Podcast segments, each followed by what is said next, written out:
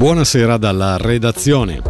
È scaduto un'ora fa, alle 18, il termine per presentare le proposte di candidatura alle elezioni comunali di aprile.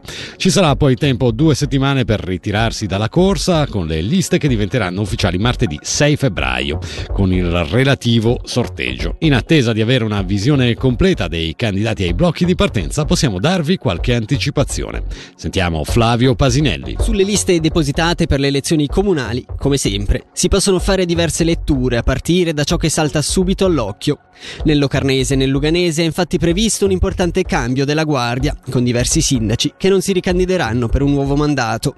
Tra questi, nel Locarnese si sono detti pronti a passare il testimone Luca Pissoglio di Ascona, Roberto Ponti a Brissago, Gianni Nicoli a Cugnasco Gerla, Alan Scherer a Locarno, Felice da Fonda a Minusio, Luca Paul, Orsellina e Fabrizio Garbani Nerini, Terre di Pedemonte. Nel Luganese invece nelle scorse settimane avevano annunciato che non saranno della partita Alex Farinelli di Comano, Marco Balerna Lamone, Giovanni Bruschetti dopo le note vicende a Massagno, Angelo Geninazzi a Melide, Roberto Lurati a Canobio e infine Andrea Pellegrini di Capriasca. Comparto alle officine tutti i ricorsi respinti, come appreso dal Corriere del Ticino, il Consiglio di Stato ha detto no a coloro che hanno inoltrato censure contro la variante di piano regolatore per il futuro comparto alle ex officine FFS di Bellinzona. Nella decisione di 17 pagine, scrive ancora sul suo sito internet il quotidiano di Muzzano, l'esecutivo cantonale puntualizza che il tema è stato trattato in maniera specifica e approfondita.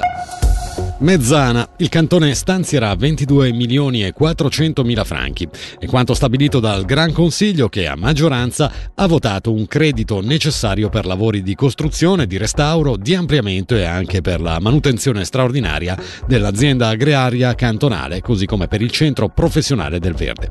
Diversi deputati hanno sottolineato nei loro interventi l'aumento dei costi rispetto a quelli messi inizialmente a preventivo. Tre anni parzialmente sospesi a favore di un trattamento psicoterapeutico oltre Gottardo per un 21enne arrestato un anno fa a Ponte Tresa. Questa la sentenza, riporta la Regione, pronunciata contro un giovane a processo quest'oggi davanti alla Corte delle Assise Criminali di Lugano. Giovane che il 30 gennaio del 2023 tentò di rapinare un'edicola armato di coltello.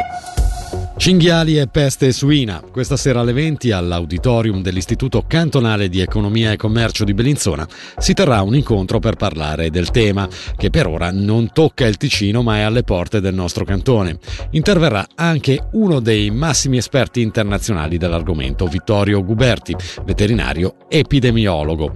Sentiamo il veterinario cantonale Luca Bacciarini. Lo scopo dell'appuntamento è quello di far conoscere sia agli specialisti ma anche a tutta la popolazione esattamente quali sono le dinamiche di questa malattia. Sarà l'occasione per avere tutta una serie di informazioni di prima mano per fare in modo di uscire da questa conferenza sapendo cosa possiamo fare noi per fare in modo che la malattia non arrivi da noi, né nei cinghiali, poi successivamente nemmeno nei suini domestici. Desta preoccupazione perché il rischio è elevato, praticamente appena sopra Pravia abbiamo dei cinghiali che sono stati trovati morti e erano contaminati col virus della peste suina africana, quindi di per sé anche solo per prossimità, ma il problema più grande è che la malattia fa dei salti, l'abbiamo vista in Belgio nel 18, l'abbiamo visto purtroppo in Italia in più posti. È veramente importante gestire in modo corretto i rifiuti e poi se andiamo nelle zone colpite fare attenzione quando torniamo a casa di non portarci il virus attaccato sui vestiti, sulle scarpe, quindi anche lì un minimo di igiene.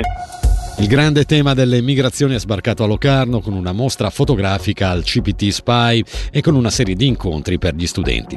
Il tutto nasce da due reportage realizzati a Ginevra e Ventimiglia dal fotografo Samuel Gollet e dal giornalista della regione Davide Martinoni che sentiamo. Il messaggio che emerge è soprattutto un invito all'informazione, nel senso che come tutti i reportage da un'immagine nascono delle storie, singoli scatti bisogna sottolineare sono stati fatti tutti da Samuel Golè, fotografo dell'agenzia T-Press che mi ha accompagnato e che ha dato appunto dei volti anche a queste persone e quindi da, da un'immagine nascono mille storie interessanti che danno contesto. Quindi il nostro obiettivo è quello di invitare gli studenti della SPY ma anche, attenzione, anche tutto il pubblico perché la mostra sarà visitabile alla SPY, CPT SPY primo piano fino alla fine di gennaio. La mostra offre l'occasione anche per degli incontri. Sì, sono incontri con le classi che sono particolarmente interessanti interessanti perché i ragazzi possono capire cosa c'è dietro, quindi diciamo che si aprono nuovi orizzonti e permettono sicuramente ai ragazzi di toccare con mano non solamente le singole storie che possono essere diciamo ricondotte alle varie immagini in mostra, ma anche la modalità del reportage che è una modalità sempre meno utilizzata nei nostri media e non solamente in Ticino e in Svizzera, ma un po' a livello internazionale. E con questo per stasera è tutto. L'informazione su Radio Ticino torna domattina a partire dalle ore 6.